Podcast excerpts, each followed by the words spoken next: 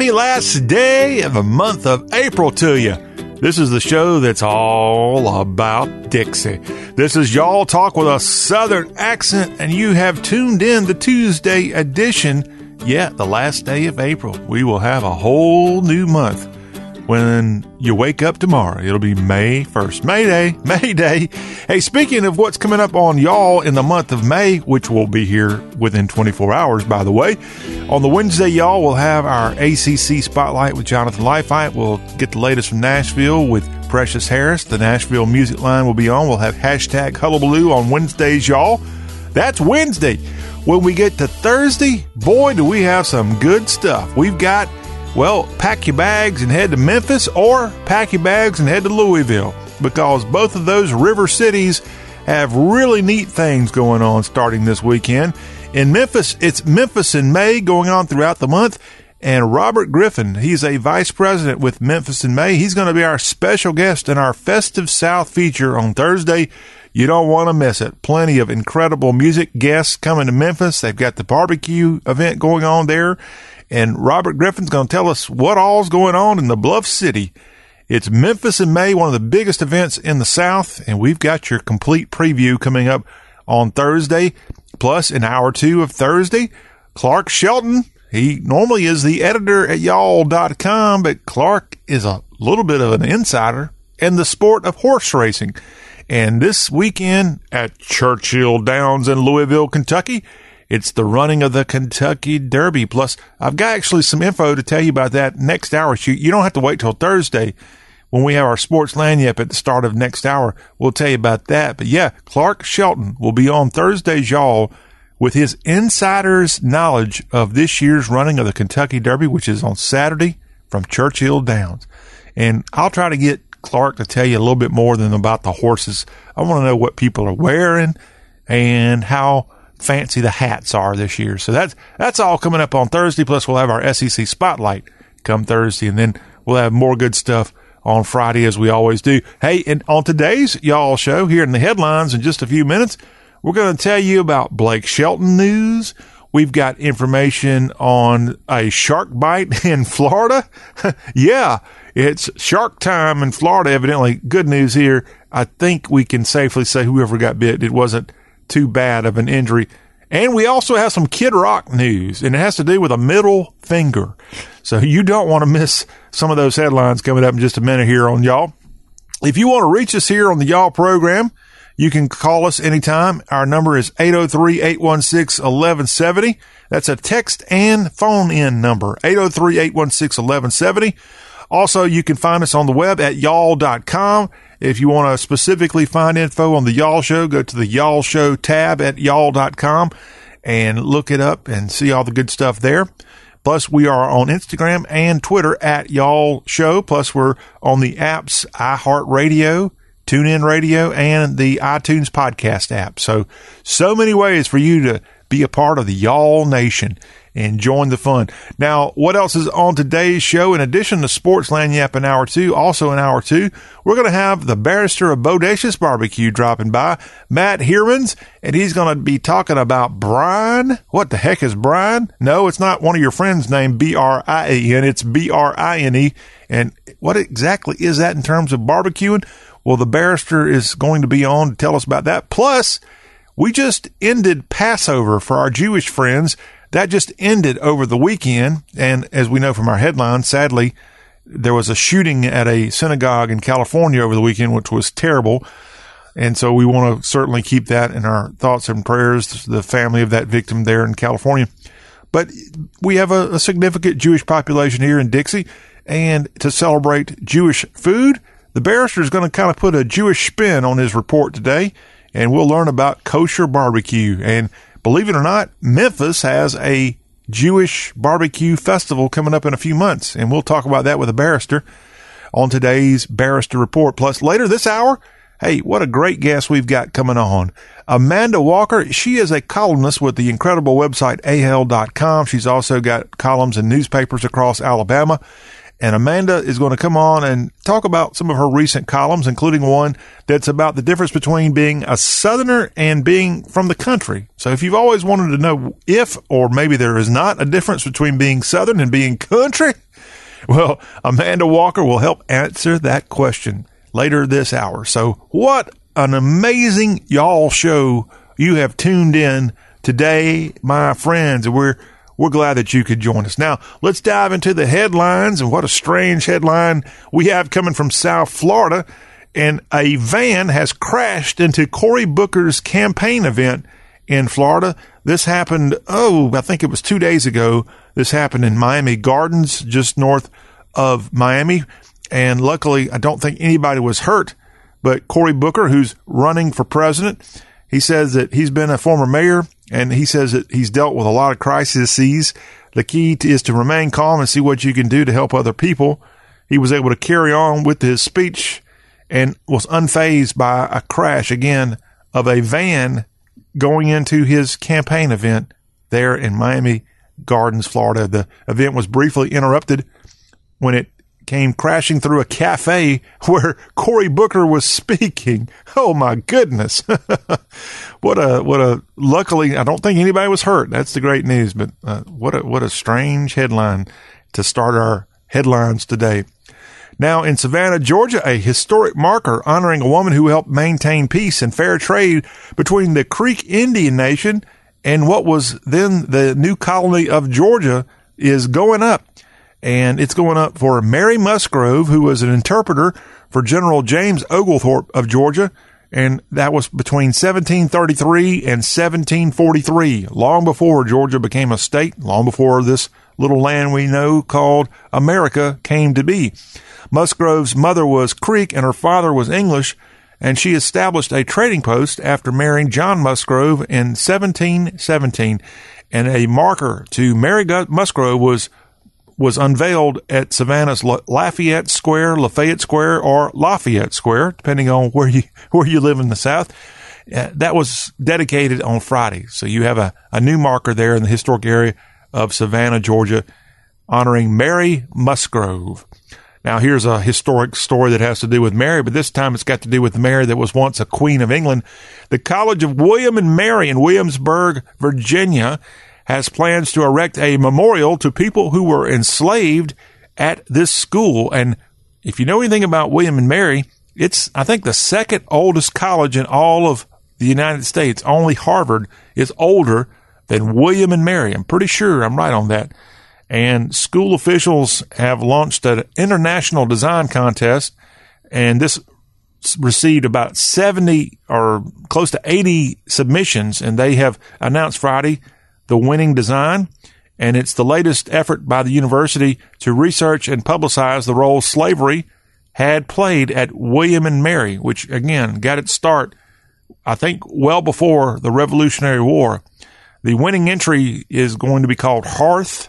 It was designed by a 2011 William and Mary graduate, William Sindor, who now works at an architecture firm in North Carolina.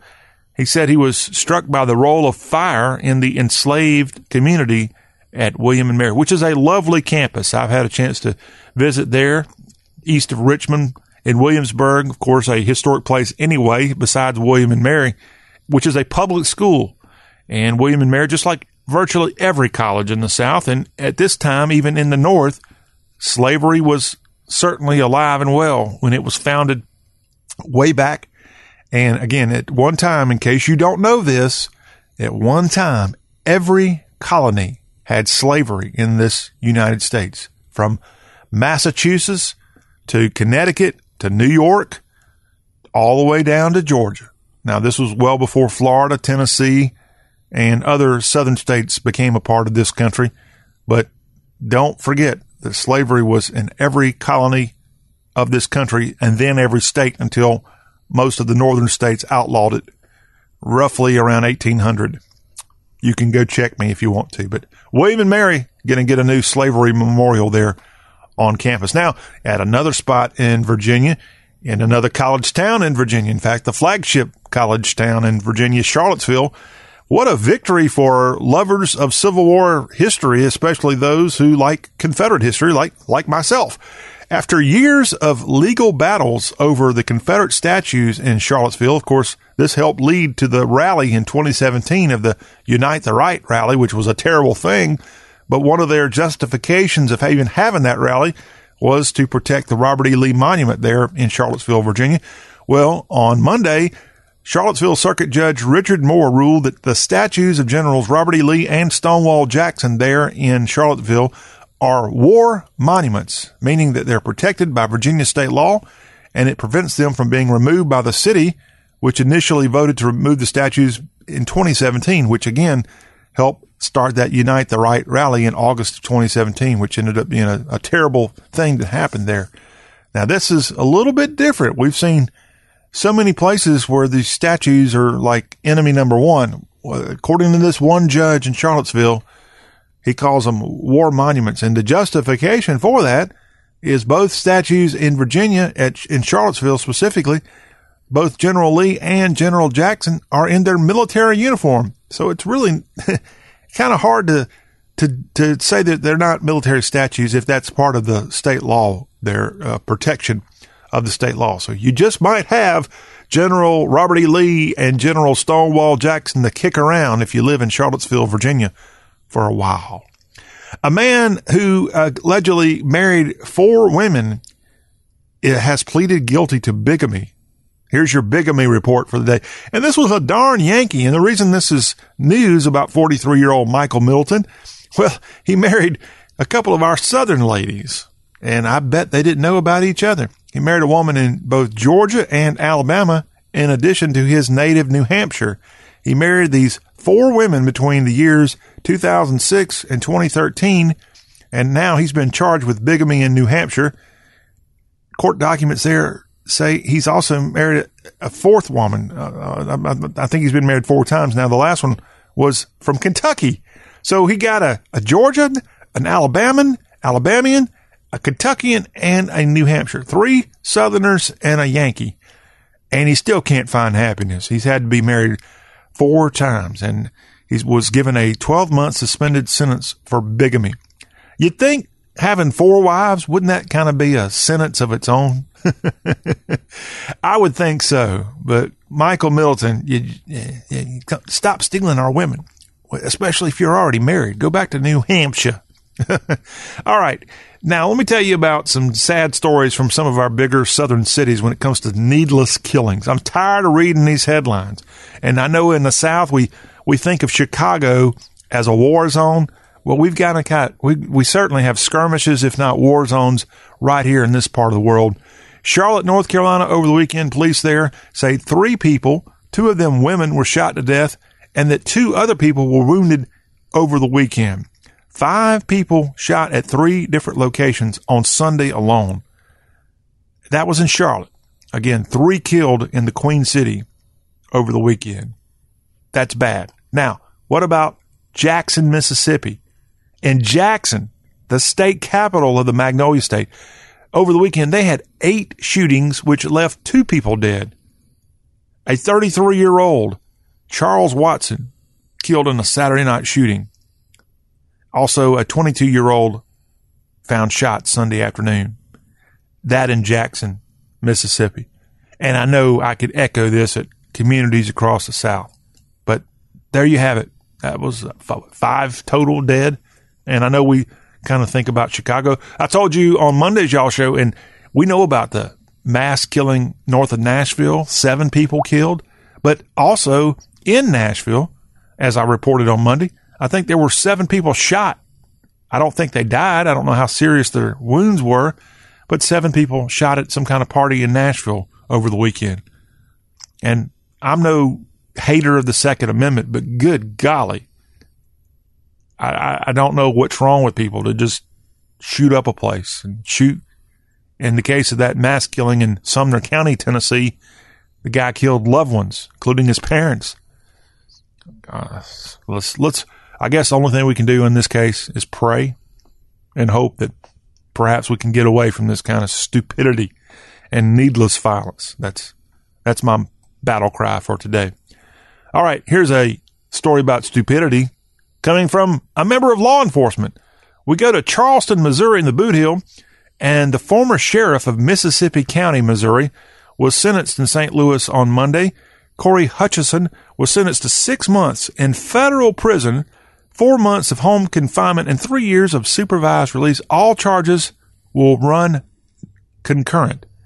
And all of this happens because in 2018, he pleaded guilty to wire fraud and illegally possessing and transferring the means of identification of others, in this case, mobile, mobile telephone numbers, without lawful authority and in connection with the commission of felony forgery.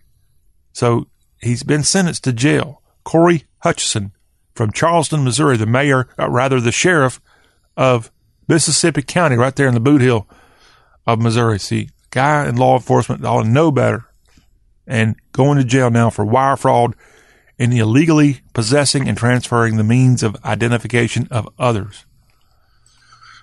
Bad fella, bad fella. All right. How about a kind of an intriguing story coming from Lee County, Mississippi? Tupelo is where we go. And over the weekend at the Tupelo Automobile Museum, they had a little car auction. Well, this wasn't your typical car that was up for bid. And this auction was for a kind of car I'd never heard of. It's called Tucker. And Tucker number 1028 was purchased over the weekend in Tupelo. Forget this. $1.8 million. The winning bid went to Tim Stentiford, general manager of Motorland in Arundel, Maine. And that's a classic car showroom and service center. And I mean, that's almost $2 million for a car. And the Tucker will be the showcase of that museum. It had been in Tupelo and now it's heading to Maine. Bidding for this car started at $700,000, went up to a million quickly, and then ultimately sold the, a Tucker. And again, I, I never heard about it. The Tucker goes back a long time ago when, when it was made and it, I'm not a car person, so forgive me for not knowing all of this info, but the Tucker wasn't the only vehicle commanding a high price at this auction. Here's another one I had not heard of. The 1974, around, well, going back a few more decades before that, the 1934 Duesenberg Model J Prince of Wales Berline sold for 405,000 and they also sold a 1930 Hispano Suiza H6B Coupe Chauffeur. That went for $300,000.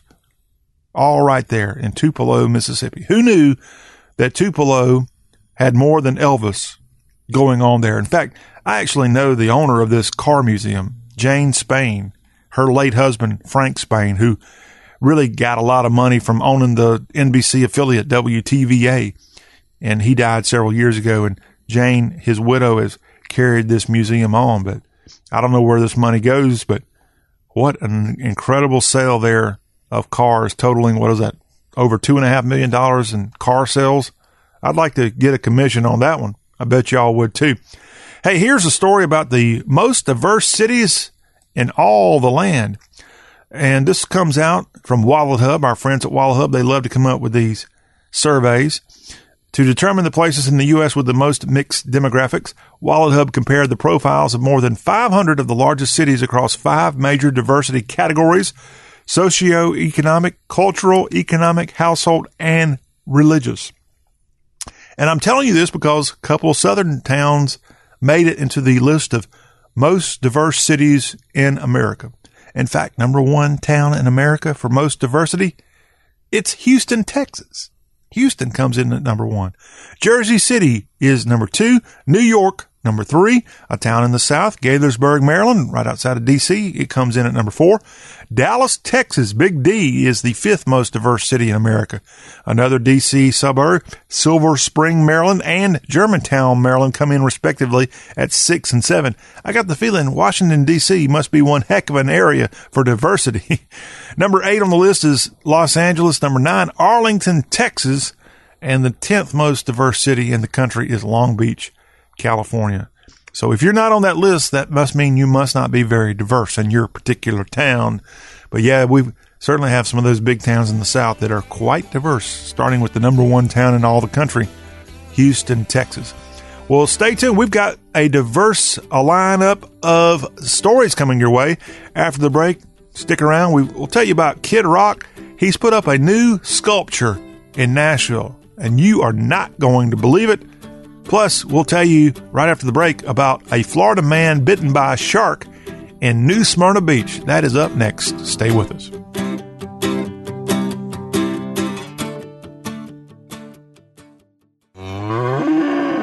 A cow, a cow whose milk became everyone's favorite cheese at the craft fair, but cheese only lasts so long. The impression a small business makes needs to last much longer.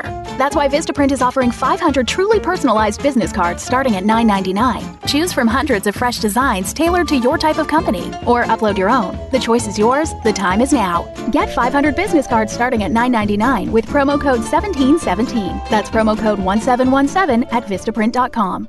Vistaprint, own the now.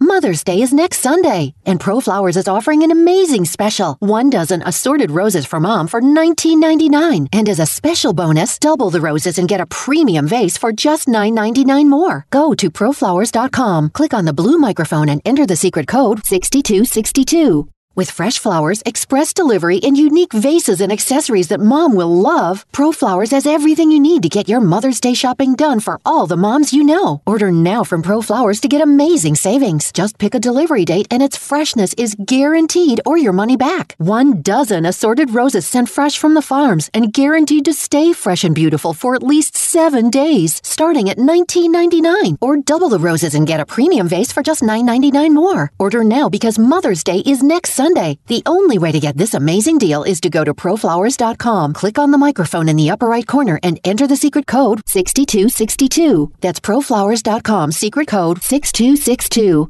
And now, a quick comparison from Grasshopper.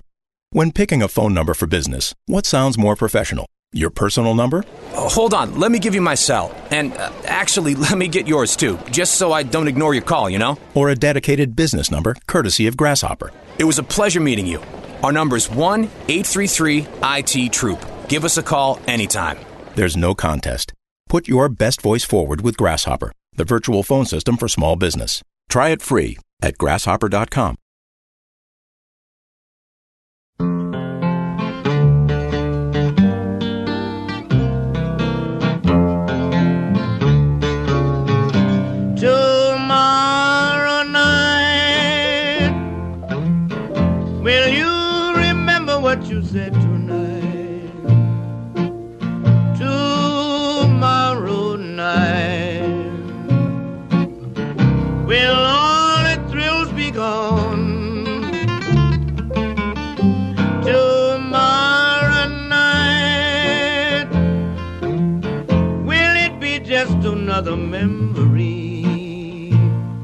We're back. It is y'all, and this is a show that's all about the South. I'm John Rawl. Good to have you back here. As we continue with our headlines on this Tuesday, New Smyrna Beach, Florida, a 19 year old Sanford, Florida man was wading in waist deep water Sunday evening, and around 7:30 at night, a shark came and bit the man on the calf.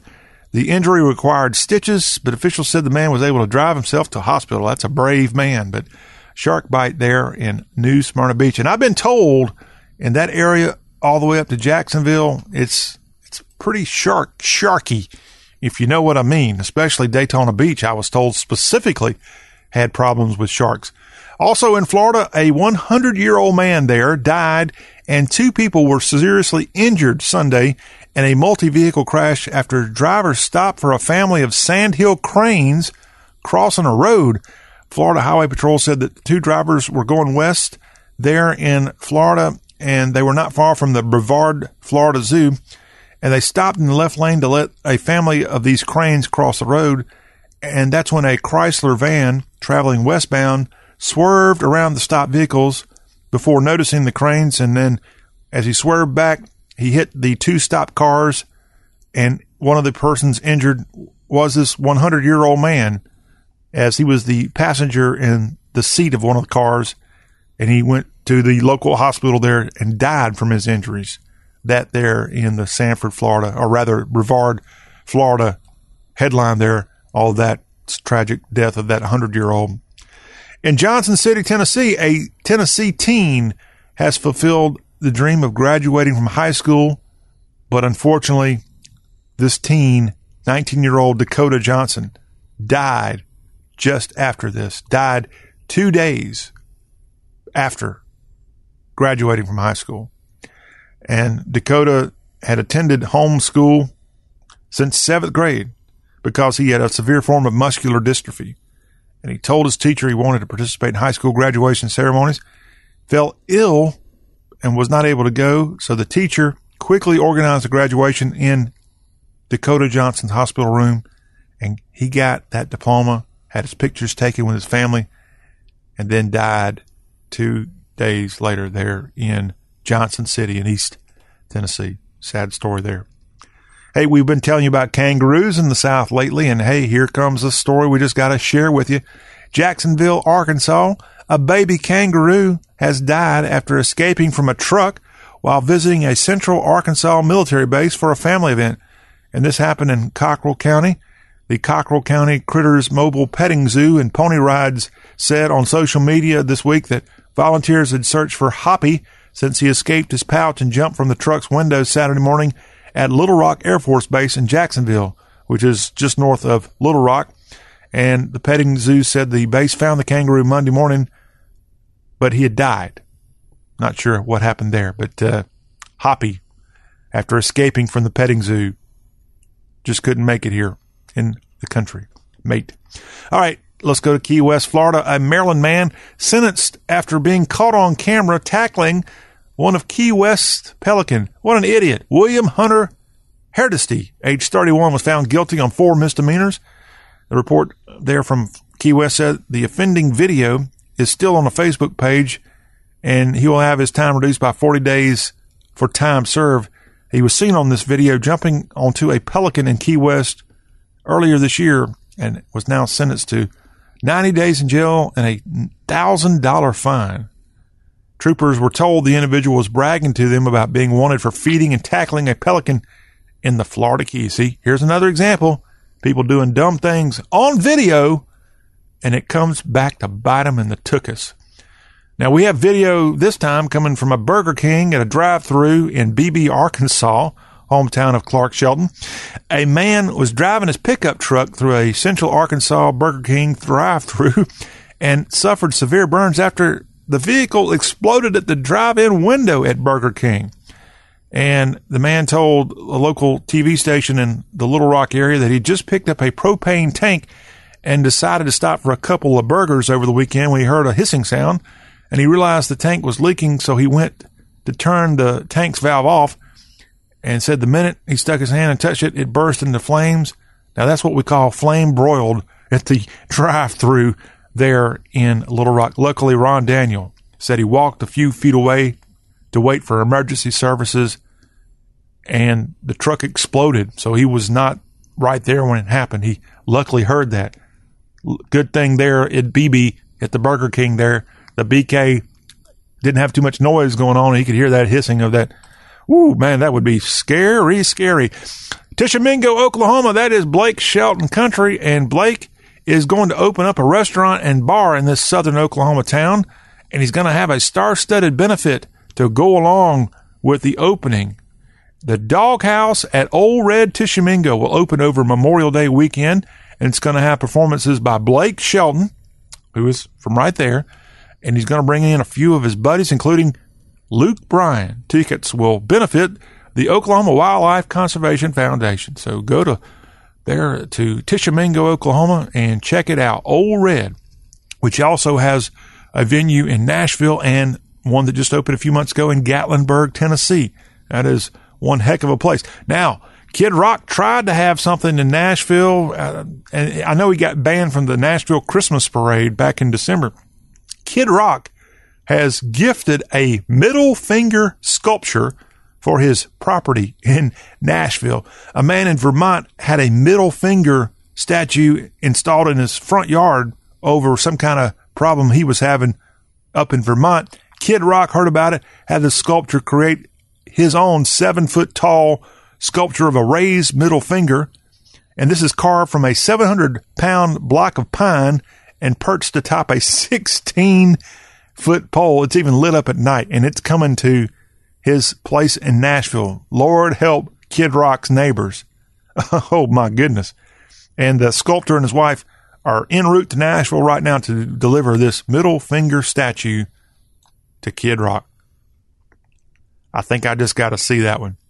And our last story of the day comes from the Crescent City.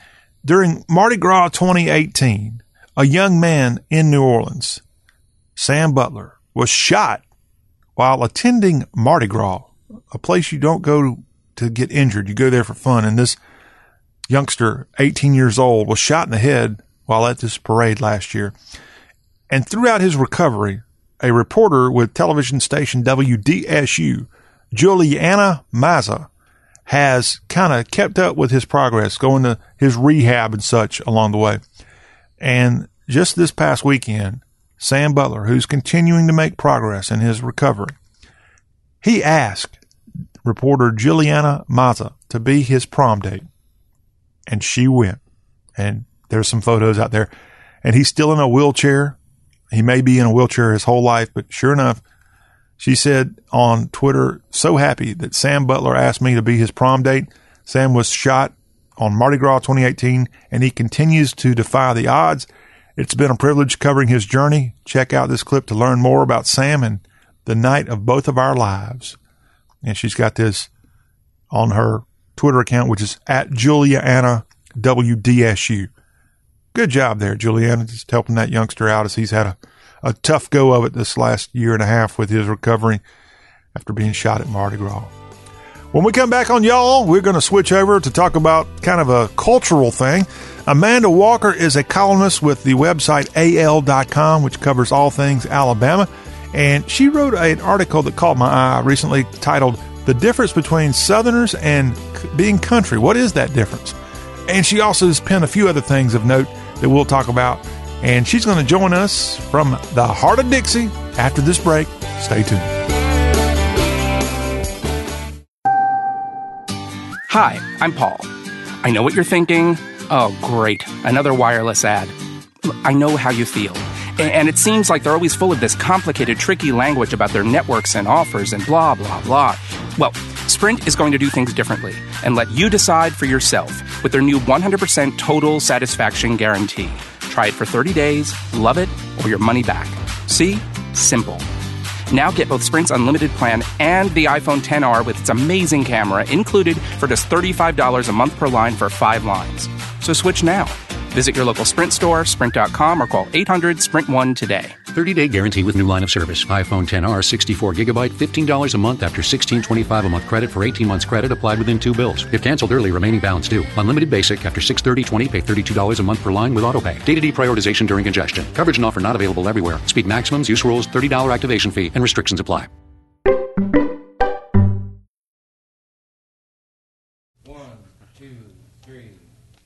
Turn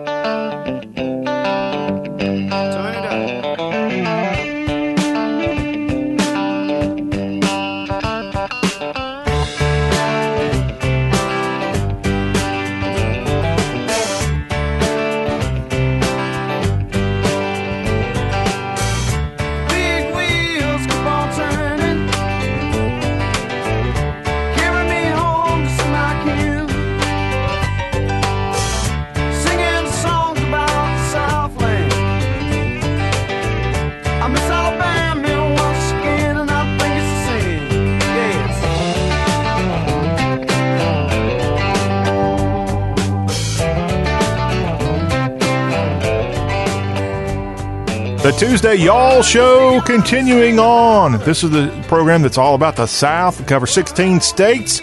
And in addition to what's going on in sports and politics and news, we also from time to time like to just find out the culture of this region. And man, there is a columnist with AL.com that does an amazing job with all kinds of cool content. Amanda Walker is her name, and she's joining us right now from the heart of Dixie. Hello, Amanda. Welcome to y'all. Uh, thank you. And we are so excited to have you, Amanda, because you have written some darn good stuff. Before we go diving headfirst into some of your past work, tell us a little bit about that accent you got, and it sounds like you must be authentic. Oh, I am. I'm about 10th generation Alabamian, so it is an authentic accent. All right. What part of Alabama are you from? I'm from, uh, well, I was born and raised in Clarke County, Okay. But uh, I live in next door in Wilcox County now. I've been here for about 25 years. All right. And for the non Alabamians listening, where the heck is that? Oh, it's in the southwest part of the state. Okay. We're, we're about um, 80 miles south of Montgomery. Okay. Between Montgomery and Mobile, but are you more, Yes. you said more toward the Mississippi line than the Georgia line? Yes. All right. Uh, probably some good agriculture in that part of Alabama. Oh, yes. This is the heart of the Black Belt. Ah, okay. Well, Amanda, we are talking to you today because you've penned some really good stuff at AL.com and you also write for other newspapers in the state of Alabama, including the Thomasville Times, the West Alabama Watchman, and the Alabama Gazette, in addition to the Selma Times Journal. Don't want to leave that one out. But one article caught my eye recently. It said, and I'm, I- I'm afraid I might be guilty of this one. You wrote an article titled, There is a difference between being Southern and being country. Now, do explain. well, there is, and I, I wrote that. That was just very lighthearted, and and it is. Sometimes you'll see um, articles about things that are southern that people who are country may not relate to, but there's also things about being country that people who may claim to be southern might not relate to either. And If you if you grew up and you got dressed up on Saturday morning to go shopping in downtown Mobile, you're southern, but you're not very country. Uh huh. Well, you put a term in here that kind of explains a lot of it, and I'm I must be country because where I grew up, there wasn't anything called a homeowners association. Me either. Me either. And I, I still don't know. I still don't know what a cul-de-sac is. Do you? well, only because my mother moved to a neighborhood where there is one. But other than that, growing up, I certainly didn't know. No, we had dirt roads and paved roads, and that was the only definition of what uh, where I live. But you have a very fun article here. So, explain what the I guess some of the biggest differences between Southern and country, in your opinion, is Amanda. Wow, I think it has a lot to do with your upbringing and maybe even a little bit to do with your ancestry. Oh, okay. It's, it's really just the culture, I think. Um, the way your parents raised you. If, if if your daddy made a living working with their hands, you're likely to be a little bit more country. Yeah. Well, here's a paragraph from, If, if, from your article I wanted sorry. I wanted to share with folks. Just one example of some of the writing you had. You said, "quote If your daddy did not work using his hands or think it was important for you to know how to shoot a shotgun and drive a stick shift, then you likely lean more towards Southern than you do country." Just like if you have never taken a warm egg from a nest or bottle fed an orphaned calf, then you probably aren't too country. Uh oh. Uh oh. I, I- I've never bottle fed an orphan calf, so take take my coun- country citizenship away. qualify. Oh, okay. Well, I, as I've said here to our listeners before, I grew up on a collard green farm. That's pretty darn country, Yes. Yes. but we didn't have livestock, so I didn't orphan. I didn't help out an orphan calf or taking eggs, warm eggs away. But I, I guess maybe I, I got a bad deal growing up. I should have been more Well, can you can you drive a stick shift? Oh yeah, I, that was the first I drove. I'm, I, I don't want to date myself here, but I don't think stick shifts were all that. I mean, I don't think automatic transmissions were all that common when I was a youngster. Uh, I, I grew up. I, I actually the first stick shift I drove was up on the column. It was an old Chevy pickup truck my dad had, and I learned how to drive that thing up. You know, at the steering wheel. If people know what I'm talking Yes. about there. So yeah, that's that's pretty country right there. And one thing I caught my eye, you talk about whether your grandmother baked a casserole and a pound cake every time a baby was born or a member of the church had a surgery. That is that more of a southern thing or a country thing? That may be both. Ah, okay. May, the only difference there might be what kind of casserole. Ah, okay. What, what is the best? Uh, I guess give me an example of a good southern casserole versus a good country casserole. Oh wow. Well, something southern might have artichoke in it. Ah. And something country is not going to have that in it. They're going to have a potato in it. Ah, there we have it. Amanda Walker. She's letting us know it all right here on this great article. Again, you can find this article and get a good laugh like we're doing here today on y'all. It's called There's a Difference Between Being Southern and Being Country. It's at al.com. Now, Amanda, this isn't the only thing recently that you penned that caught my eye. You also have an article up about the lottery in Alabama. Is Alabama ever going to have a lottery now that Mississippi's joined the lottery parade? I'm losing hope. I was more hopeful last week about the lottery passing than I am this week. That's because last week, uh, before it passed the Senate to go to the House, the um, the education portion, the proceeds that would go toward education, was uh, omitted. It was tweaked to remove that uh, language, and all of it will go to the general fund. And I'm afraid that will, um, of course, it's just my opinion, but I'm afraid that will give more argument in the in the House that will slow it down, or if they have to reword it, send it back to the Senate, it'll slow it down.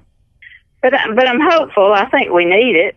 Yeah. It needs to be managed well, but but I think we the state could benefit from it. Well, in case you aren't familiar, I think Alabama is the last state in the South and maybe the whole country that does not have some kind of lottery. Am I right on that, Amanda? There are 45 other states. Yes, I think you are right. Okay. And and now that Mississippi passed a lottery in 2018, I think just about every state that touches Alabama for sure has some kind of lottery and Yeah. and Alabamians want to get more money. And I'm assuming the main reason to not vote for the lottery in the legislature is go ahead, tell me. Oh, well, um, you will get a lot of um, a- a moral pushback. Okay. Uh, there'll be a lot of that, and I think 20 years ago, when we last had the chance to vote on it, that was probably that moral opposition was probably kept it from passing the last time. Okay. But I don't think that will be the case this time. So Um, Alabama, I mean, we did we did have some senators quoting scripture on the Senate floor last Really? week, and that does work in the state of Alabama. Ah. But it may not may not this time because Alabama just needs money so bad. Oh, I thought you were going to tell me y'all uh, got more heathens in Alabama than you did 20 years ago. We've got a few. and the Alabama legislature is very concerned about what the Poarch Creek Indians think Ah, yeah. concerning the lottery because of course they have their their their empire that they want to protect. Yeah. And I, I didn't know until recently. You're going to have to help me with the pronunciation of this. The Poarch Creek Indians, they have a couple of properties in Alabama, Uh, but not all are casinos. They have the place, what is it, east of Montgomery? Did they have a big casino? They have three casinos. One's in Montgomery, one's in Wetumpka, and one is in Atmore. Okay. All right. So those are three places. And then they have another place down around Gulf Shores that's not a casino. It's like a water park or something. That's right. That's right. Th- Their operation spans far beyond their three casinos. Okay. And what what what is the? You said the Poarch Creek Indians, which honestly, I lived in Alabama. I'd never heard of them until about ten years ago. Mm-hmm. Is, was I just not paying attention, or what? well, I think they've been for a while, and they had to earn their name, their Okay. their right to to be a be a tribe. But once they got that, and then they they began their casinos, they Yeah. their name their name grew, and they do a lot of good for the state. Yeah. I mean, I'm I I, I am a fan. I have a player's card. Ah, That I, don't, I just don't understand why we can't have both. Why we can't have the casinos and why we can't have a lottery. well, they're about to do that in Mississippi, so no no reason the twin state of Alabama can't do the same thing. You have a column up called "An Alabama Lottery Would Not Target the Poor, but Fearmongers Do." That's up right now. And Amanda, before we leave you, I want to ask about the most recent thing that I'm finding at AL.com. Who's feeding the fish in Wilcox County? What in the world is that about? well, the University of Alabama has uh, recently received a grant to continue studying an issue we have uh, that is here in the Black Belt. It's not just in Wilcox County, but part of the study encompassed Wilcox County. And they found that um, they say they are conservatively estimating that because of straight piping, people who are not putting in their septic tanks as they should or not using them at all, they estimate that there's 500,000 gallons of raw sewage going into our streams and rivers on a daily basis. And that seems, that's just uh, seemed alarming to me. Mm-hmm. Well, you introduced me to a new term, straight piping. You, you're not a stra- Yes. you're not a straight piper, are you? Oh, oh no, no, no, I'm not. And and they have found honestly that it is mobile homes. It seems to be a bit of a loophole because if you if you build a house in Wilcox County or I assume anywhere else, um, you have a part of the building package includes that you have to have your your lane you have to have perk test and you have to you know have your system signed off that you're either going to have a septic tank or you're going to connect to a to a system. Hmm. And uh, and with the mobile homes here, they don't require that. There's no check, Yeah. and people just will literally put a pipe out back. And from your article, you write, quote, a septic tank averages around $3,000 and a mound system, which involves sand and gravel being hauled in and formed into a mound to house plastic chambers, that costs between $10,000 and $12,000. That's a lot of money. And I guess I can see why some people are straight piping. Sure, That's a lot of dough. it well, is. Well, again, you can you can learn more about what's going on in Wilcox County and who's killing the fish and what's killing the fish there and other great stuff. Amanda, what is the best way besides AL.com for people to kind of keep up with your writing? Um, well, I'm on Facebook, Ah, okay. so but other than that, I think your handle is Amanda Walker dot columnist. if you want to find Amanda, because I, I bet you you're not the only Amanda Walker out there. no, no, I'm not. I'm really not. Well, you can check out her very fun and informative writing. And are you going to go fishing? Is that something you do there in Wilcox County? Oh, yeah. well, yes. Um, we, in my own personal life, we catfished farms for, oh gosh, 10 or 15 years. And so I'm very, I, I'm about a mile from the river. My, my backyard is a catfish pond. So yes, I'm very familiar with fishing. Okay. Are you near the In fact, fish, fish is a verb down here. Ah. what river are you close to? The Tombigbee? no, no, the Alabama. Oh, okay, Alabama. All right. Well, that's got that's probably got some good fish fish in there, Yes. And probably some. Yes, we really do. We have a lot of tournaments here. A lot of people come here to fish, and the economy here is is dependent upon that. Yeah, probably got a few gators and snakes in there too.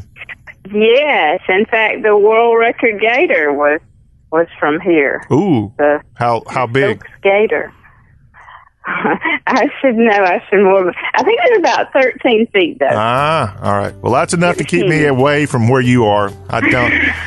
I treasure my life. I'm not ready to become a alligator snack.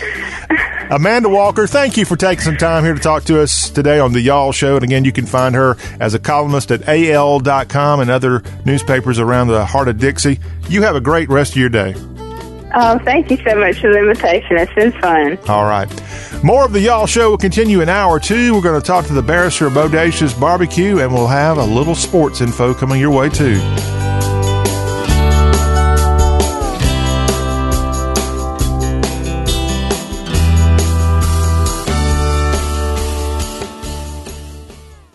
Mother's Day is next Sunday, and ProFlowers is offering an amazing special. One dozen assorted roses for mom for $19.99. And as a special bonus, double the roses and get a premium vase for just $9.99 more. Go to proflowers.com, click on the blue microphone, and enter the secret code 6262. With fresh flowers, express delivery, and unique vases and accessories that mom will love, ProFlowers has everything you need to get your Mother's Day shopping done for all the moms you know. Order now from ProFlowers to get amazing savings. Just pick a delivery date and its freshness is guaranteed or your money back. One dozen assorted roses sent fresh from the farms and guaranteed to stay fresh and beautiful for at least seven days, starting at $19.99. Or double the roses and get a premium vase for just $9.99 more. Order now because Mother's Day is next Sunday. The only way to get this amazing deal is to go to proflowers.com, click on the microphone in the upper right corner, and enter the secret code 6262. That's proflowers.com, secret code 6262.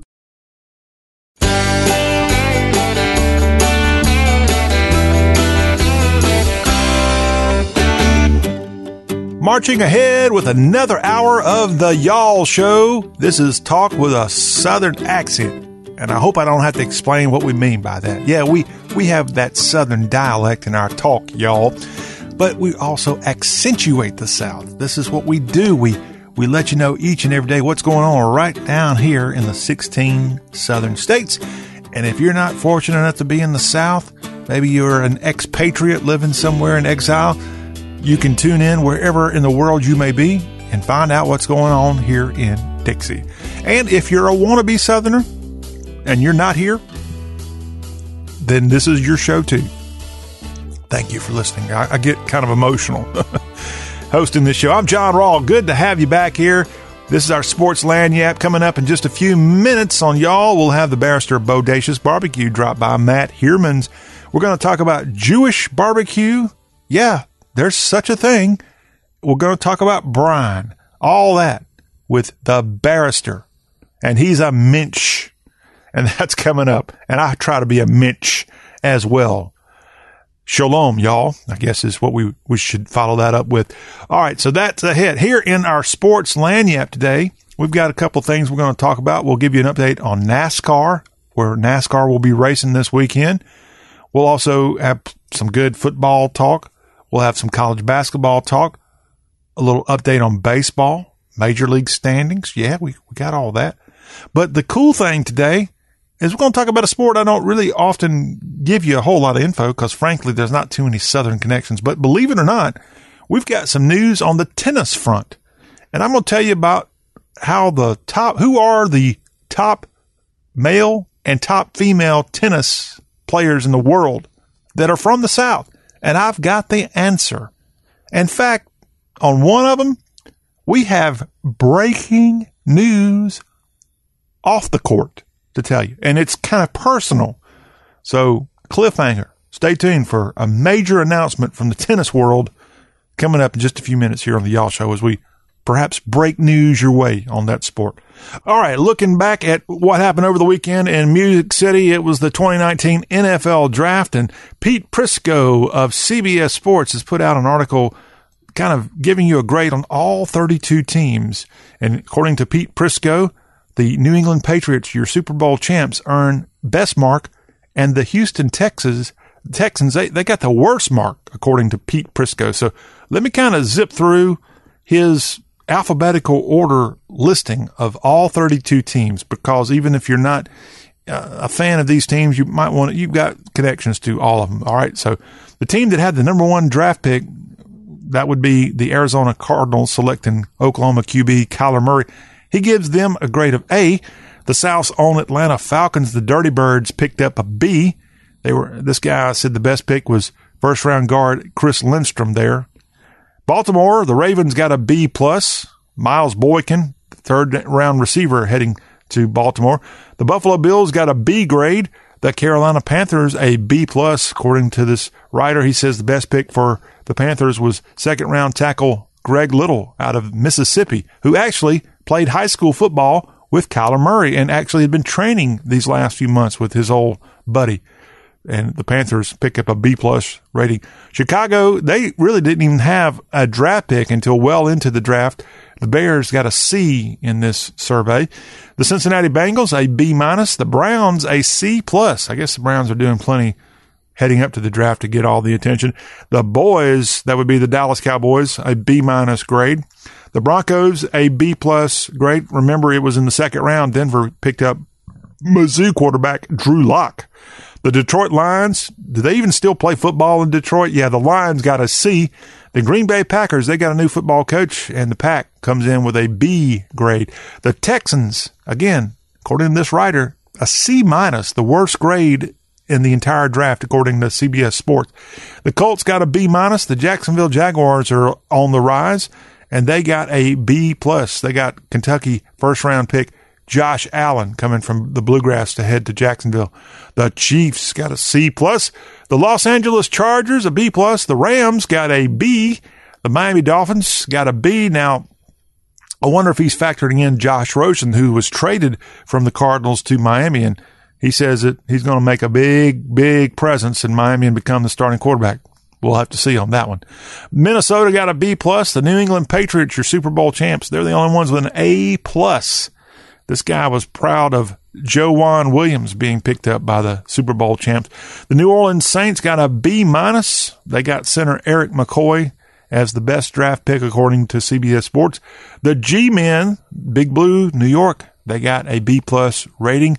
Defensive tackle Dexter Lawrence heading to the Meadowlands to be a part of that franchise. The Jets, the other team in the New York, New Jersey area, they got a B plus. This guy's high on defensive tackle Quinnen Williams going to the Jets. The Raiders, a B minus. They got running back Josh Jacobs in the uh, 24th pick of the draft. The Eagles, a B minus. The Steelers, a solid B.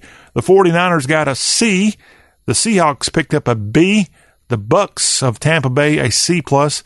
The Tennessee Titans got a C. Now I can understand part of that because they, they got a guy to be a part of their team that we're not even sure if he's going to play at all. And that was defensive tackle Jeffrey Simmons. He, he's going to have to wait most of the season because of a torn ACL. And then he had the other issues prior to him even showing up at Mississippi State. The Redskins got an A. That's big news there along the nation's capital for the, the Redskins to get that. And that was partially because they got Ohio State quarterback Dwayne Haskins, who lives right there in the nation's capital area, to be maybe their quarterback in waiting. And that's the kind of grading coming from CBS Sports' Pete Prisco as his 2019 NFL draft grades report is up right now at cbssports.com. All right, more headlines. Texas Tech has agreed to give their basketball coach a six year extension.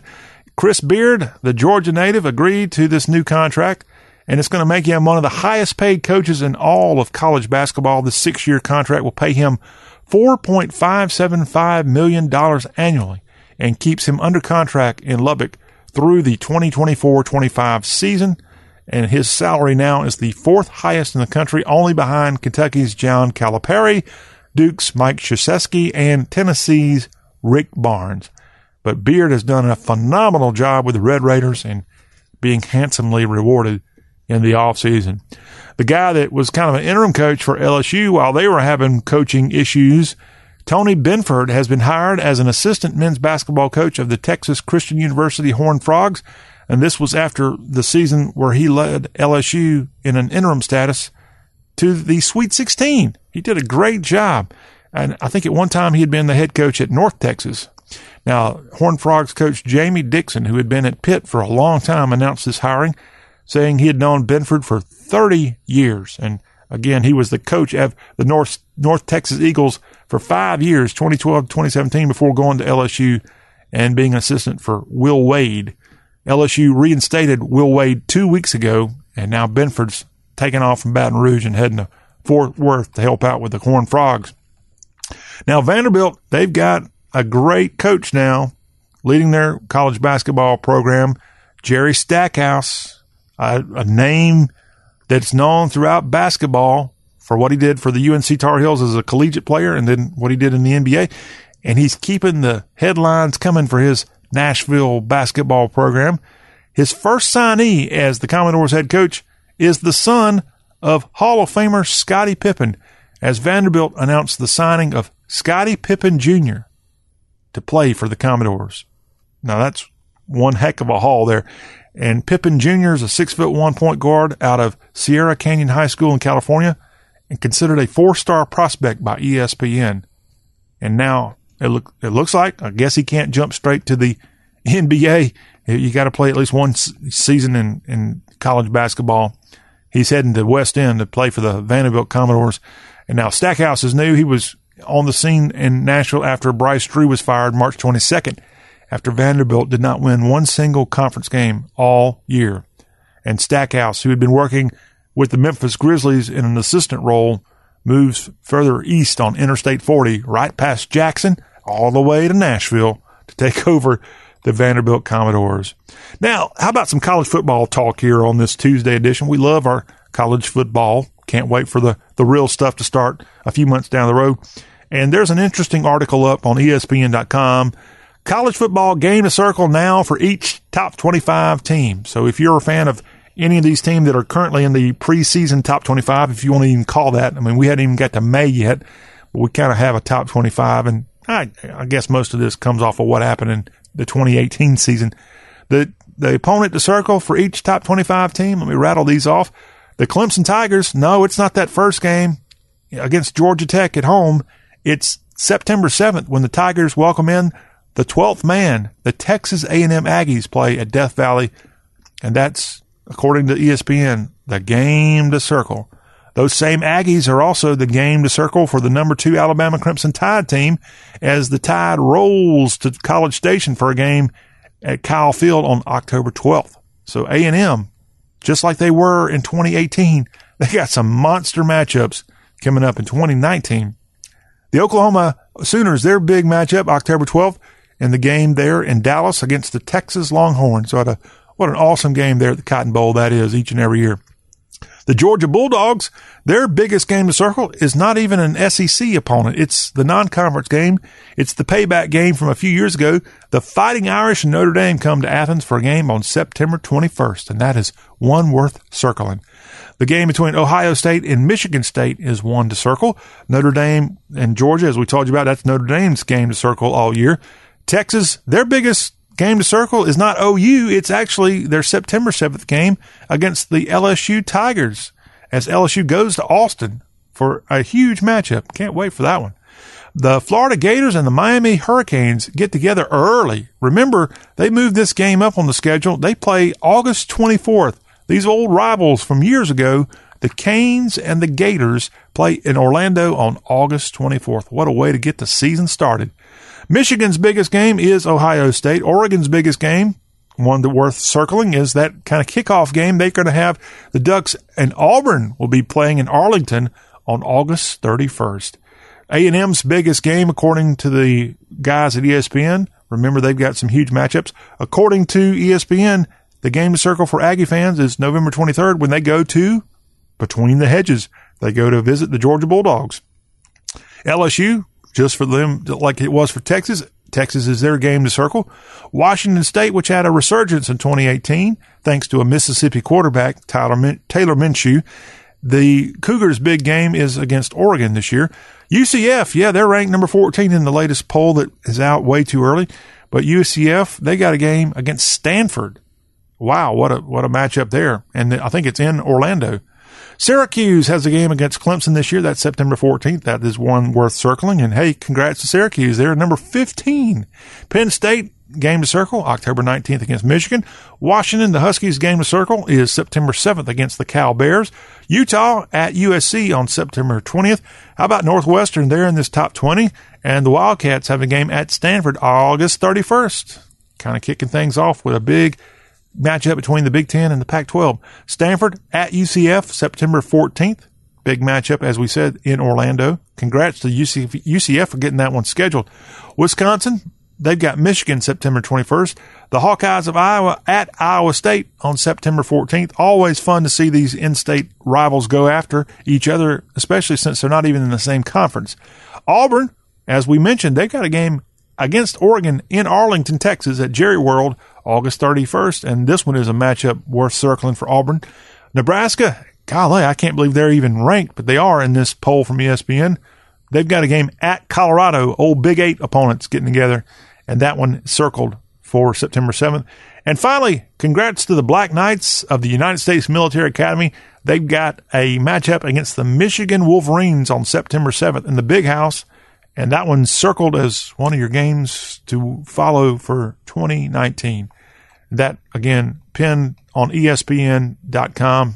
Check it out if you if you want a good read. NASCAR this weekend to start off May, they'll be in Dover at the International Speedway there. It's the Monster Energy NASCAR Cup Series at Dover. After this weekend, NASCAR heads to Kansas for the race at Kansas Motor Speedway.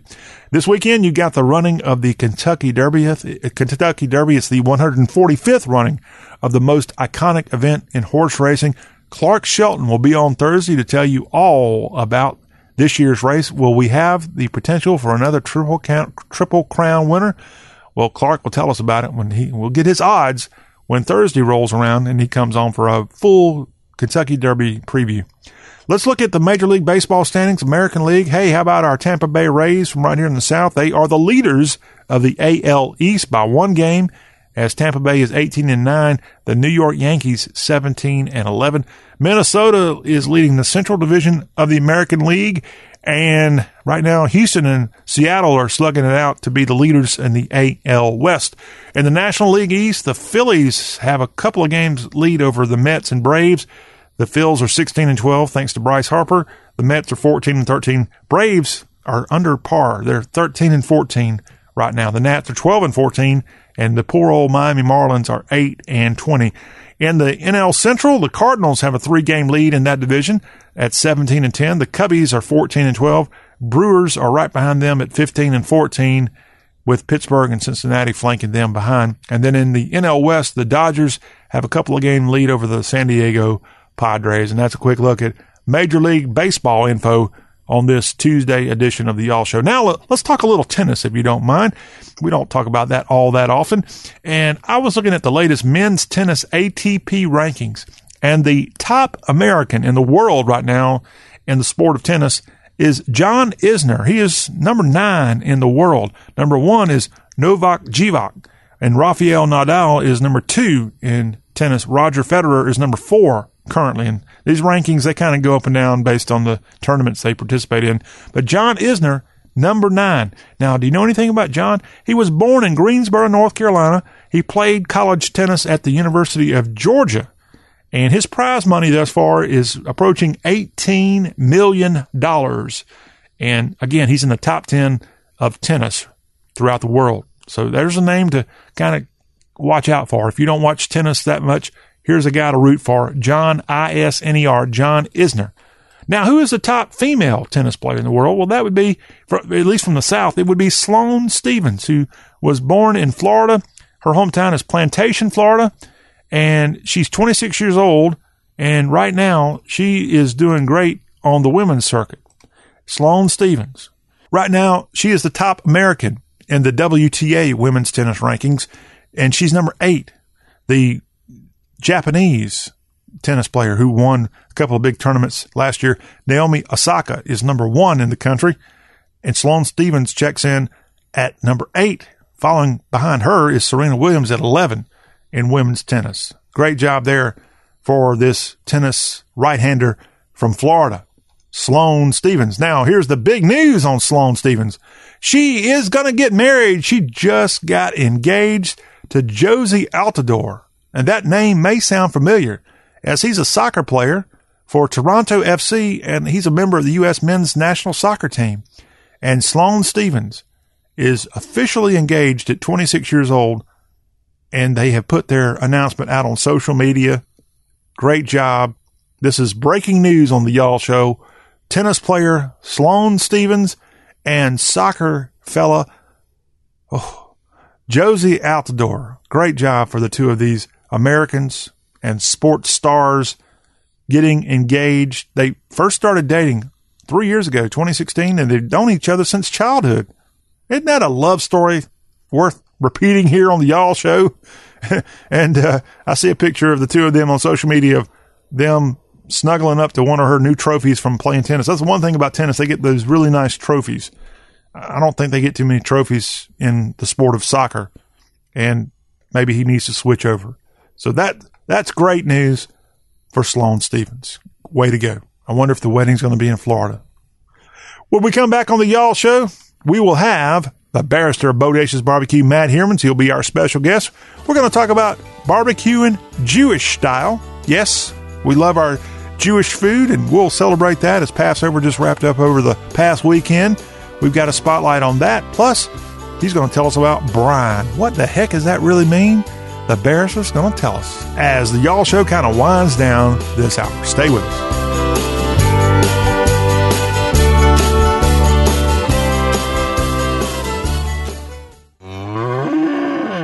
Cow, a cow whose milk became everyone's favorite cheese at the craft fair, but cheese only lasts so long. The impression a small business makes needs to last much longer.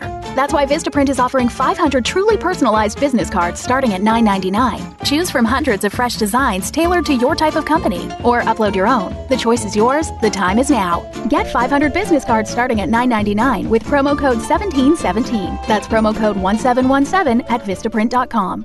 Vistaprint, own the now. Mother's Day is next Sunday, and ProFlowers is offering an amazing special. One dozen assorted roses for mom for $19.99. And as a special bonus, double the roses and get a premium vase for just $9.99 more. Go to proflowers.com, click on the blue microphone, and enter the secret code 6262. With fresh flowers, express delivery, and unique vases and accessories that mom will love, ProFlowers has everything you need to get your Mother's Day shopping done for all the moms you know. Order now from ProFlowers to get amazing savings. Just pick a delivery date and its freshness is guaranteed or your money back. One dozen assorted roses sent fresh from the farms and guaranteed to stay fresh and beautiful for at least seven days, starting at $19.99. Or double the roses and get a premium vase for just $9.99 more. Order now because Mother's Day is next Sunday. The only way to get this amazing deal is to go to proflowers.com, click on the microphone in the upper right corner, and enter the secret code 6262. That's proflowers.com, secret code 6262. And now, a quick comparison from Grasshopper. When picking a phone number for business, what sounds more professional? Your personal number? Oh, hold on, let me give you my cell. And uh, actually, let me get yours too, just so I don't ignore your call, you know? Or a dedicated business number, courtesy of Grasshopper? It was a pleasure meeting you. Our number is 1 833 IT Troop. Give us a call anytime. There's no contest. Put your best voice forward with Grasshopper, the virtual phone system for small business. Try it free at grasshopper.com.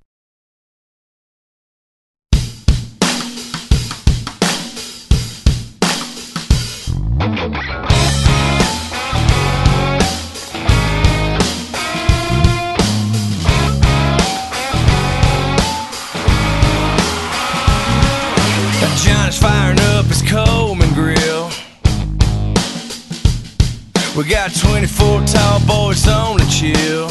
Yeah, 14 of them's mine. A little Marshall Tucker on the radio. You know, we just catch a little groove before the show. We ain't playing nothing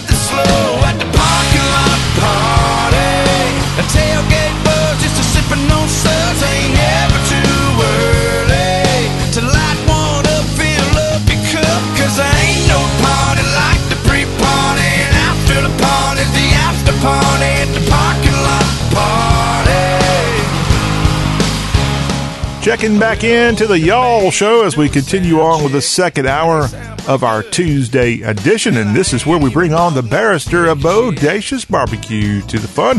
Matt Hermans is joining us now. And Matt, hello. Happy after Passover. And there's a reason I'm telling you that.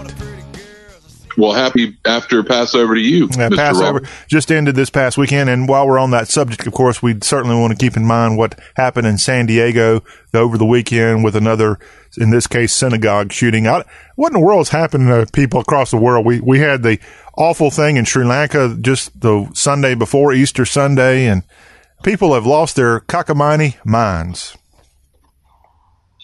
Yeah, I think uh, that's probably a good way to sum up the state of the planet. Yeah. I don't, I don't know.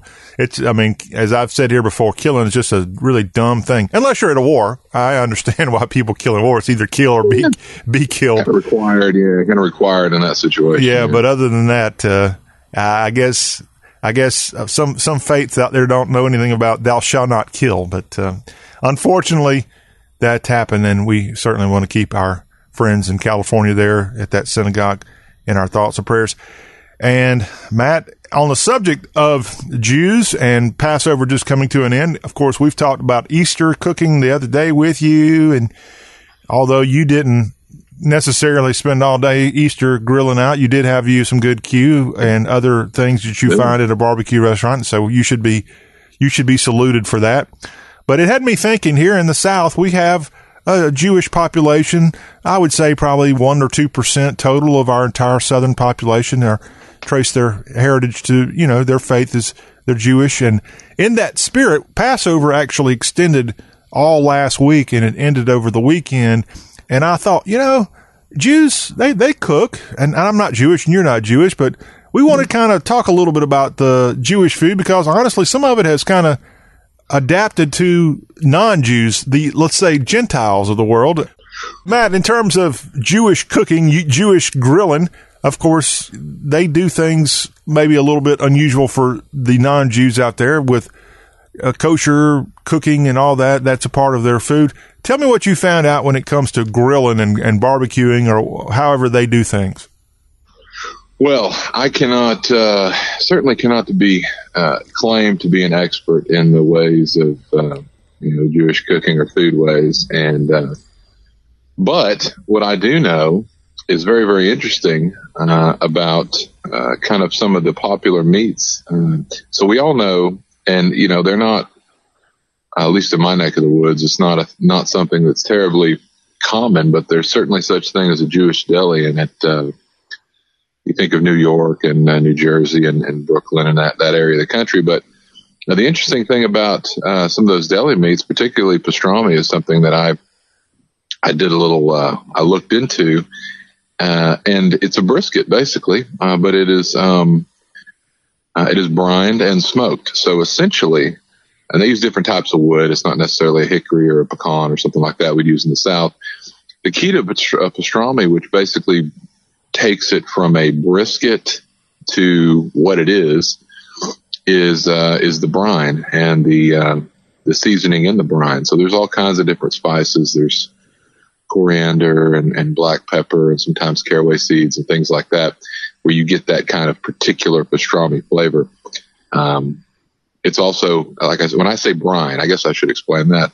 Uh, it is soaked in a salty bath of herbs and seasonings and spices for a lot of times many, many days. And then smoked and coated with, uh, in the South we'd call it a rub, but it's, it's kind of an herbal mixture that, that you think of when you think of pastrami of that crust on the outside of it. And then it's usually smoked, um, for a long period of time. And it turns out it's a completely different type of meat. It's not what we think about as a, a smoked barbecue brisket, but it is a smoked piece of meat uh, that's brined. And I thought that was interesting because you're looking for kind of the same texture in a pastrami uh, as you are in a brisket. You want it to be tender, uh, you know, fat. You want it to be rendered out nicely. Uh, but yeah, so so that is certainly something that's kind of a staple of what you'd consider a Jewish deli. Also, corned beef is uh, something you know that's not necessarily particularly Jewish, but that's something that you also get at these types of delis. And that again is a is a piece of beef that's when it's called corned, it really have anything to do with corn.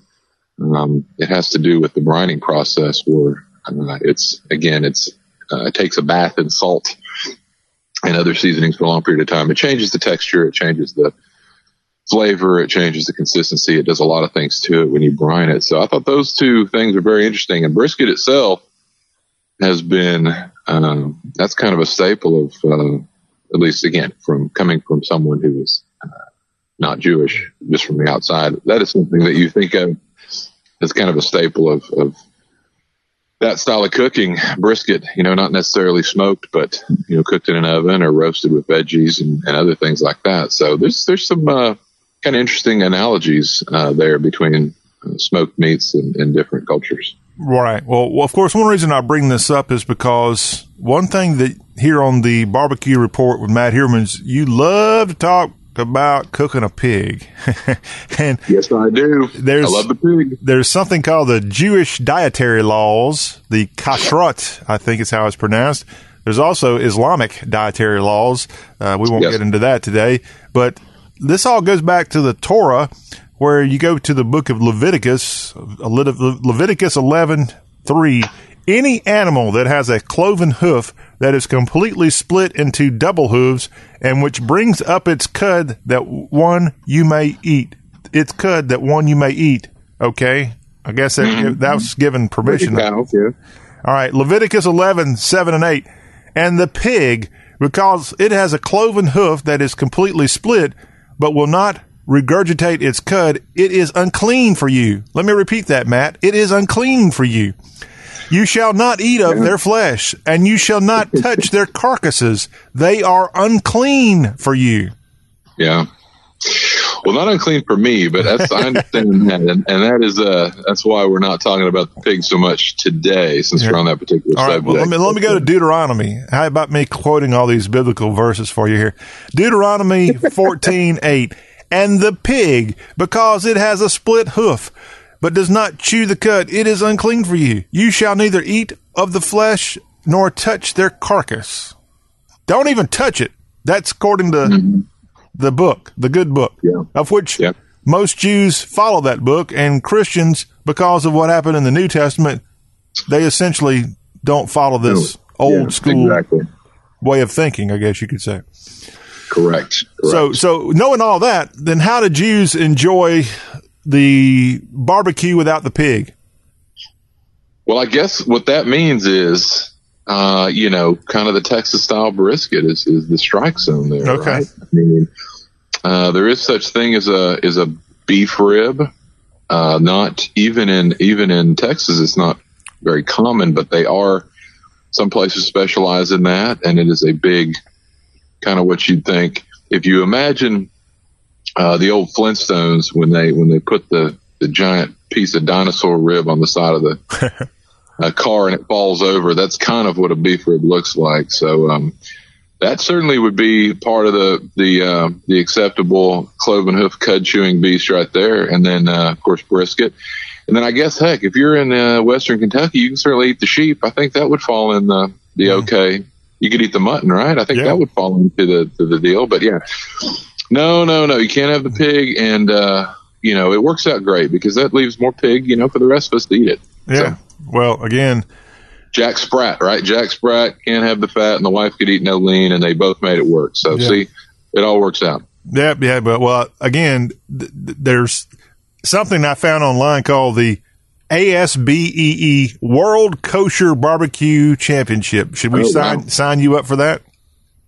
I mean, I you know, hey, I support it, um, but man, I love the pig too much. I can't, I cannot even, I cannot even pretend like I could give up the pig. I just can't do it, man. Yeah. Well, I should sign you up for that. You know where this goes on? Where? The World's Kosher Barbecue Competition and Festival. It's in Memphis, Tennessee. Oh wow, well shoot, that's ground zero for the for the the regular barbecue. Put on by the. Beth El Emeth congregation there on East Yates Road in Memphis. So, you know, I guess they live in Memphis. They're tired of hearing so much about Memphis in May and barbecuing. They want to do their own thing. And it's the ASBEE E World Kosher Barbecue Competition. Matt, I expect Oh, you to oh. be enrolled in that next year. Hey, I'd give it a go. I'd give it a go. Matt, one thing not barbecue related, but I want to ask you because I had never heard of this until a Jewish friend of mine mentioned one time, Hey, I'm going to go have matzah balls. And that is a Jewish delicacy that's often observed around Passover, which we just went through. And have you ever had matzah balls? You know, I think I think so. I think it's um hmm, if I have been a very isn't it like a kind of a specific kind of dumpling Yeah, it's maybe a dumpling made from a mixture of matzah meal, beaten eggs, water, Yeah. fat, margarine, and it's also some cases has chicken fat. It's traditionally served in chicken soup and are staple food of the Jewish holiday of Passover. Ah, yeah. You know, I think for some reason I think I might have at some point in my life had that, but I, I kind of have an idea what it looks like. Yeah. So, Well, again, here in the South, which we don't have tons and tons of tons of Jewish residents, but we do have them, and especially the older towns of the South, who they've been a presence here a long time. Within their culture, they eat this kind of stuff, but unless you're lucky enough to show up at one of their houses or go to one of their events, maybe at the synagogue, you're not going to have this food. And I bet you it's darn good, whatever you're going to have. I bet the kind of barbecue we're talking about here is darn good. And you- Yeah. unless you go there, you're not going to have it. that's right. Hey, Central Texas barbecue's kosher. There you go. Yeah, there you have it. So that's a little talk about Jewish barbecue. And again, go to that website for the Kosher Barbecue Festival, A-S-B-E-E kosherbbq.com. And that is in Memphis. And it's going to be this year, September 15th is the World Kosher Barbecue Competition in Memphis. Matt, I'll see you there. We're not done with Matt. When we come back, we'll continue talking barbecue and more. Stay tuned as we wrap up this Tuesday, y'all.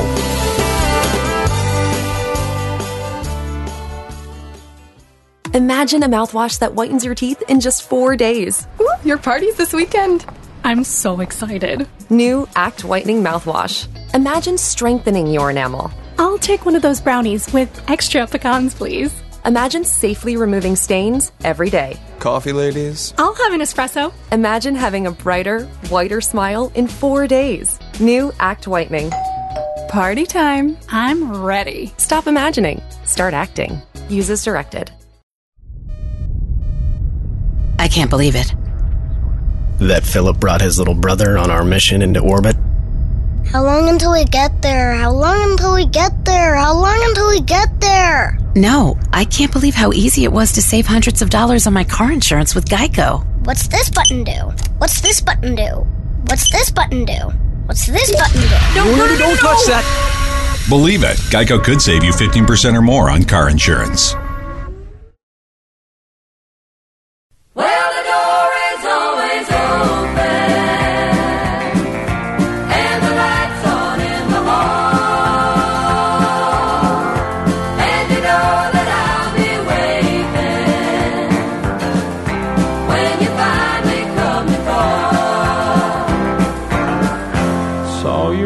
Picture in the paper,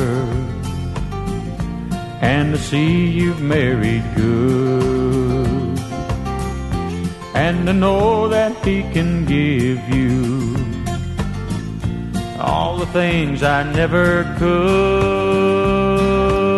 We are back. It's the final segment of this Tuesday edition of the Y'all Show. Talk with a Southern accent. We're rolling on with our barbecue talk. We have the barrister of Bodacious Barbecue, Matt Herman's here for this final segment. And Matt, you're looking mighty brine. I'll take. I don't know how to take that, but I'll, I'll let it. I'll let it hang there. How about that? Well, make sure you heard me right. I said brine, B R I N E. Uh-huh, uh-huh, uh-huh. What the heck is that? And tell me what brining is. Yeah, perfect little. uh We mentioned it earlier when we talked about pastrami. This is a great thing to talk about. So, uh, a brine, pretty simple. It is a. Uh, well, put it to you this way: people know what a marinade is. Right? Everybody knows what a marinade is. It's something liquid. It could be a a sauce. It could be a mixture of sauces. It could be it could be any number of things. And the point of a marinade is to uh, get flavor into meat before you grill it or smoke it or whatever you want to do with it. So a brine is technically, I guess, it's a form of a marinade, but the key to a brine is that it's very salty, and it is primarily salt and water, or or it's a uh, uh, it's salt that has been dissolved into water completely. And the reason it's uh, you know, it's called a briny. You know, it's kind of, uh, you think of like the briny blue sea, the briny ocean. People use the word briny as far as something that connotes, uh, saltiness. But a brine is basically different than a marinade in that it's the basis of it is water and a, a large amount of salt. And the reason it's different is because when you put meat into uh, a marinade, which doesn't necessarily have to be water based and it doesn't necessarily have to be extremely salty either, but uh, it will kind of exchange some flavor and it will kind of get into the skin and into the meat. When you use a brine, there's a chemical process that goes, that takes place. So when the outside, when the water and the salt mixture surrounding meat is significantly saltier than the meat itself and meat, um, shoot, every, every animal has a, has a lot of salt in there in the meat of it. Uh, but when it's significantly saltier around the outside, it will exchange some of that salt and some of that liquid inside the meat for the salty brine that is on the outside. So it goes into the meat differently and better and deep and, and more deeply. So it will essentially salt the middle of your meat. What it also does is create a different texture. So when you exchange kind of the natural juices that are in, uh, for instance, a turkey breast or a chicken, with the uh, flavored uh, salty brine, it creates a completely different, well, a completely different. It, it creates a different texture of meat when you cook it. So you can tell uh, the texture of a brined, for instance, chicken breast versus a non-brined or a marinated chicken breast. It's very different. And, uh, and once you try a brine, you'll understand that. It's just, it creates a different uh, texture to it. And it also salts and flavors the inside of the meat. Not necessarily like a marinade because a marinade can be kind of complex, but, um, just kind of a salty basis. Now, some people add beer to their brine. Some people will add seasonings to the brine. Some people will cook the brine, let it cool, and then uh, uh, then uh, put it on ice and then stick their chickens or turkeys or whatever into it. There's different ways to get different type of flavors in there, but primarily a brine is very salty water uh, that exchanges and, and seeps uh, into the meat and creates a different texture. That's what a brine is. All right. And again, we kind of started talking about this in our segment before. We were talking about Jewish barbecuing, and that's something that you can do there. In fact, evidently, brining is something that's a part of something you can do when you make lox, L O X. Oh, yeah, with uh, that's right. It kind of um, exactly. So that's just uh, smoked salmon, exactly. Uh, so yeah. It, uh, oh, go ahead, John. A lot of people have lox, I think, for breakfast, don't they? I think so. Yeah. Again, that's not something that I've eaten a whole lot of, but I believe, I believe, I believe that it is smoked salmon on a bagel is what I believe that's what it is. So I'm pretty sure about that. All Not hundred percent, but I'm But pretty sure. It, it follows the whole brining process, evidently. Yeah, the, it does. So yeah, anything uh, when you add salt to even fish, it creates kind of a similar. Um, it does a similar thing. It draws moisture out of the meat, changes the texture of it, and replaces it with salt, um, which does something very very specific. So most of the time, when you brine something, you're getting ready to uh, smoke some meat and make some barbecue, most of the time people will brine birds. So turkey, chicken, even quail, dove. Um, it just it happens to work very very good with with uh, poultry. I guess is one way to to look at it. Um, most people won't brine pork, although I'm not sure you. I guess you could. I've never tried it, but most of the time when people brine meat, it is a uh, it is a uh, poultry type animal. Yeah. Well, let me ask you this question. So we're talking about brine, and brine essentially is salt on top of this type of meat. meat. What about something that looks just like salt, but it ain't salt? It's sugar. Do people put sugar on meat? Absolutely. Yeah. In fact, in fact, a lot of brines, uh, people will add sugar to the brine because the thought process is when that salt, when it, when the salt draws the moisture out of the meat and then the brine starts going into the meat, kind of an exchange, that it'll take along other seasonings. It'll take along other flavors. A lot of people like to balance salt out with sugar. Um, also, yeah, most rubs, uh, m- almost all rubs, not, not all rubs, but, uh, you know, 80 to 90% of any type of barbecue rub you're going to use, uh, unless you're talking Central Texas, uh, Dalmatian white and black, which is white salt and black pepper, it's going to have quite a bit of sugar in it. Uh, you know, varying degrees. Everybody's got a different rub. Every barbecue joint has a different rub. But yeah, 90% of them are going to have a decent amount of sugar, or some of them will have a lot of sugar. Okay. Um, because that's kind of a flavor profile that people like with barbecue. Well, I knew that, of course, sugar was added in sauces, but I wasn't sure about in the early stage of cooking. Mm-hmm. If if if having sugar is part of the meat at the early stage, it might destroy the meat. That's what I was hoping you were going to tell me. Didn't oh, didn't happen. No. nope, nope. Most most rubs are going to have quite a bit of sugar, white sugar, brown sugar. I- Is there some kind of household ingredient that normally would work, but when it comes to grilling or something that when you go out there, you don't, you do not want to put this on your meat because it's going to destroy things like yeah pepper? So pepper would- something put, people put on in the early process? Yeah. Uh, well, pepper is, you know, pepper can be overwhelming. Pepper can be, uh, you know, make you sneeze. Pepper can be spicy in its own way. So that's something you be careful with. What I would say is there is a, so when you, we've talked about making rubs and I'm sure we'll probably, or we talk about making sauces. We'll probably talk about making your own rub here at some point in the future. But if no, were not going to do that.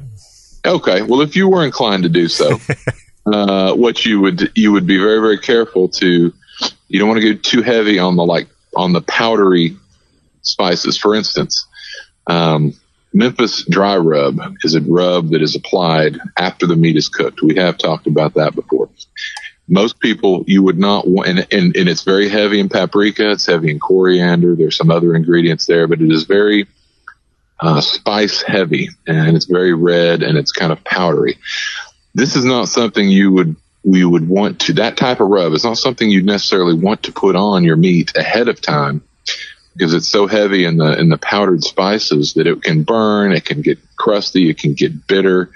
Uh, if you imagine just burning up some seasoning in a pan, um, it doesn't doesn't in other words it doesn't have an effect. It doesn't melt into the meat like a salt. It doesn't melt into meat like sugar.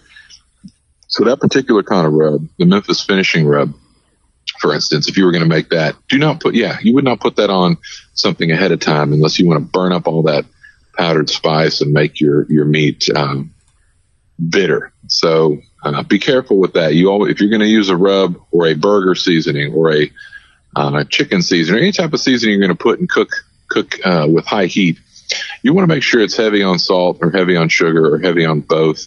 You want to add other spices, but it's got to be primarily salt or sugar. Otherwise, you're going to have a weird, strange coating that's just kind of burned up powdered seasoning. Hmm.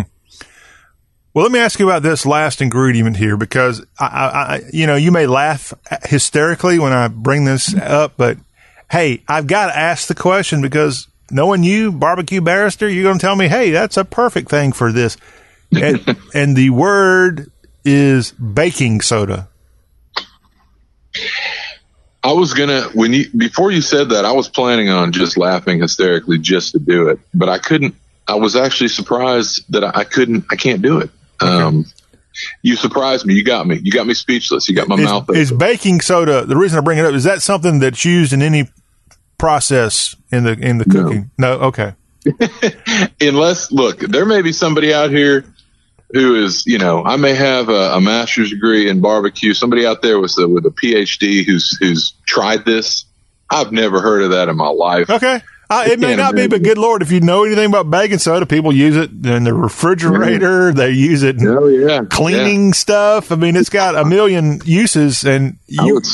I had to pull this out of you. I thought there might be a chance, but it's used in grilling. Uh, do not get it. I would say do not get it anywhere near your meat. All right, there we have it. There's our first yeah. thing that some people for the record, be, for the record, yeah, that might be using in their process that we need to help them out before Avoid. they destroy the meat.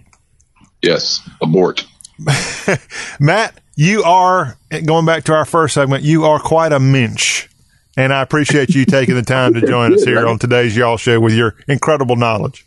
Yeah, I think that's. Uh, I think that means something good, right? Yeah, so, yeah you're a good guy, a smart, Oh, a smart guy too. I'll take it. Okay, sounds great. You too, John. The barbecue right- right mensch. The barbecue mensch. It's a Uh-huh. person of integrity and honor. Okay. Oof. I like it. And and you are definitely that. Well, thank you. We'll talk to you next week. Can't wait. All right. And that will conclude our y'all today. Thank y'all for listening. We'll be right back here with an exciting Wednesday edition. We'll talk ACC sports with Jonathan Lifeit and Precious Harris. She's going to have the report from Nashville post NFL draft. And hopefully she made it through a very crazed weekend in Music City. We'll have all that tomorrow, so don't miss it. Thanks for listening.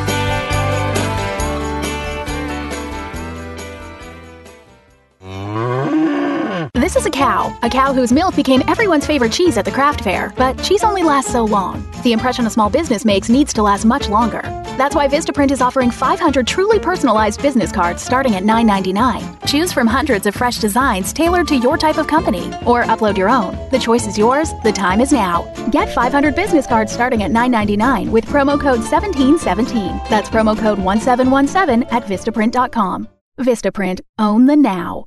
Mother's Day is next Sunday, and ProFlowers is offering an amazing special. One dozen assorted roses for mom for $19.99. And as a special bonus, double the roses and get a premium vase for just $9.99 more. Go to proflowers.com, click on the blue microphone and enter the secret code 6262. With fresh flowers, express delivery, and unique vases and accessories that mom will love, ProFlowers has everything you need to get your Mother's Day shopping done for all the moms you know. Order now from ProFlowers to get amazing savings. Just pick a delivery date and its freshness is guaranteed or your money back. One dozen assorted roses sent fresh from the farms and guaranteed to stay fresh and beautiful for at least seven days, starting at $19.99. Or double the roses and get a premium vase for just $9.99 more. Order now because Mother's Day is next Sunday. The only way to get this amazing deal is to go to proflowers.com, click on the microphone in the upper right corner, and enter the secret code 6262. That's proflowers.com, secret code 6262. And now, a quick comparison from Grasshopper. When you're always on the go, what would you prefer? An office phone system? Hey, it's Rochelle. Sorry I missed you earlier, had an errand to run, but I'm back in the office, so give me a call when you get this. Or one that works on your cell phone? No hardware needed, courtesy of Grasshopper. Oh, one sec, it's a business call. Hi, this is Rochelle with Way Forward Partners. How can I help? There's no contest. Put your best voice forward with Grasshopper, the virtual phone system for small business. Try it free at grasshopper.com.